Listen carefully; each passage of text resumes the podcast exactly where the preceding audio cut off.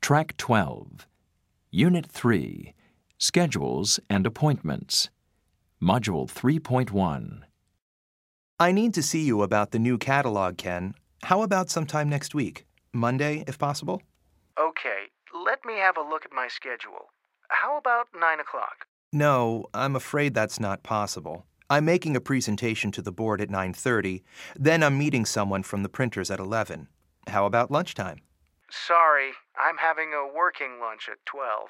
Are you doing anything in the afternoon? I'm visiting a client at 1 o'clock, but I'm free from 2:30. Well, I'm leaving for San Diego at 5 o'clock. Could we make it 4 o'clock? That doesn't give us much time, Ken, but I guess it'll have to do. Okay then, Monday afternoon at 4. Fine. See you then.